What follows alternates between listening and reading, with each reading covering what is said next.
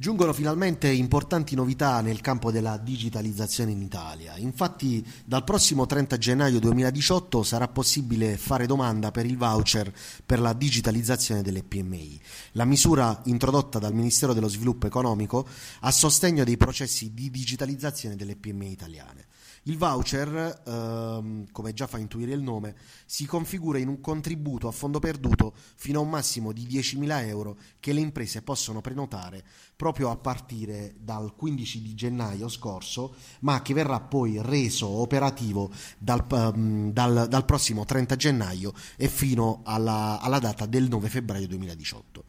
giusto una serie di, uh, come dire, di step, di, di, cose da sapere per poter uh, accedere a questa misura uh, molto importante che era stata già um, come dire, introdotta nel 2014 ma resa operativa solamente a ottobre del 2017. Innanzitutto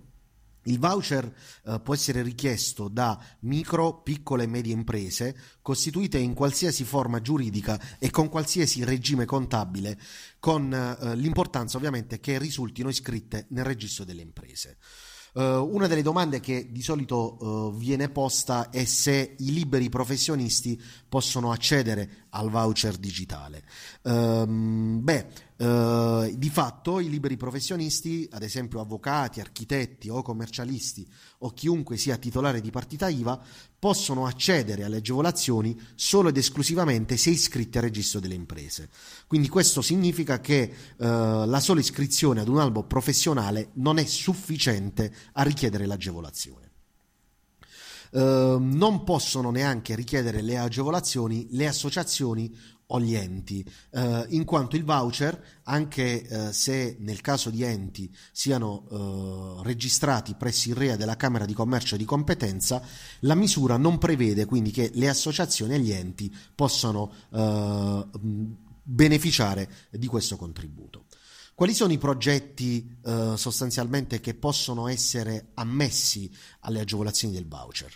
Eh, il voucher eh, rende ammissibili una serie di, eh, dire, eh, di, beni e servizi, tra quali l'acquisto di software, di hardware e di consulenze che consentono all'impresa di migliorare l'efficienza aziendale, modernizzare l'organizzazione del lavoro attraverso strumenti tecnologici, sviluppare soluzioni di e-commerce, fruire della connettività a banda larga e ultra larga o del collegamento alla rete mediante tecnologia satellitare e realizzare interventi di formazione qualificata per il, per il personale del campo dell'ICT.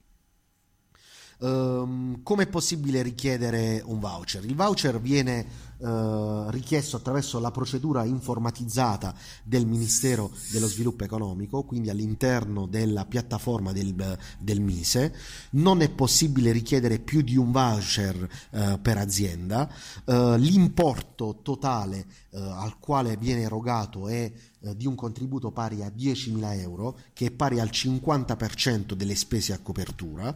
Eh, non è possibile richiedere il voucher per spese già sostenute, pertanto il Mise, eh, in una circolare nella quale evidenzia appunto le FAC più importanti eh, per la misura, evidenzia come le spese di investimento devono essere avviate, quindi acquisite dall'impresa eh, il, nel momento successivo alla prenotazione del voucher. Eh, l'arco di tempo con la quale l'impresa dovrà effettuare gli investimenti è pari a sei mesi dalla domanda quindi di eh, presentazione e di accoglimento del voucher stesso.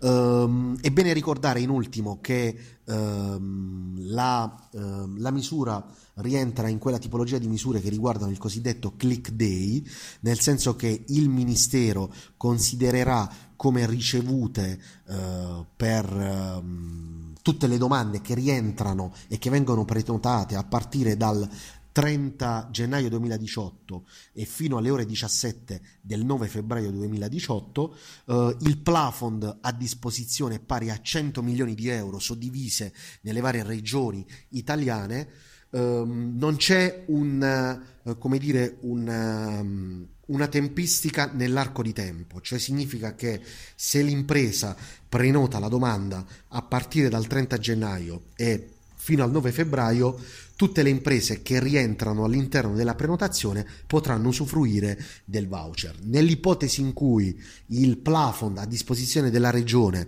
sia inferiore al numero delle domande, eh, il Ministero dello Sviluppo Economico si riserva di ridotare eh, il plafond a seconda appunto, te, appunto della suddivisione eh, delle, eh, delle varie regioni.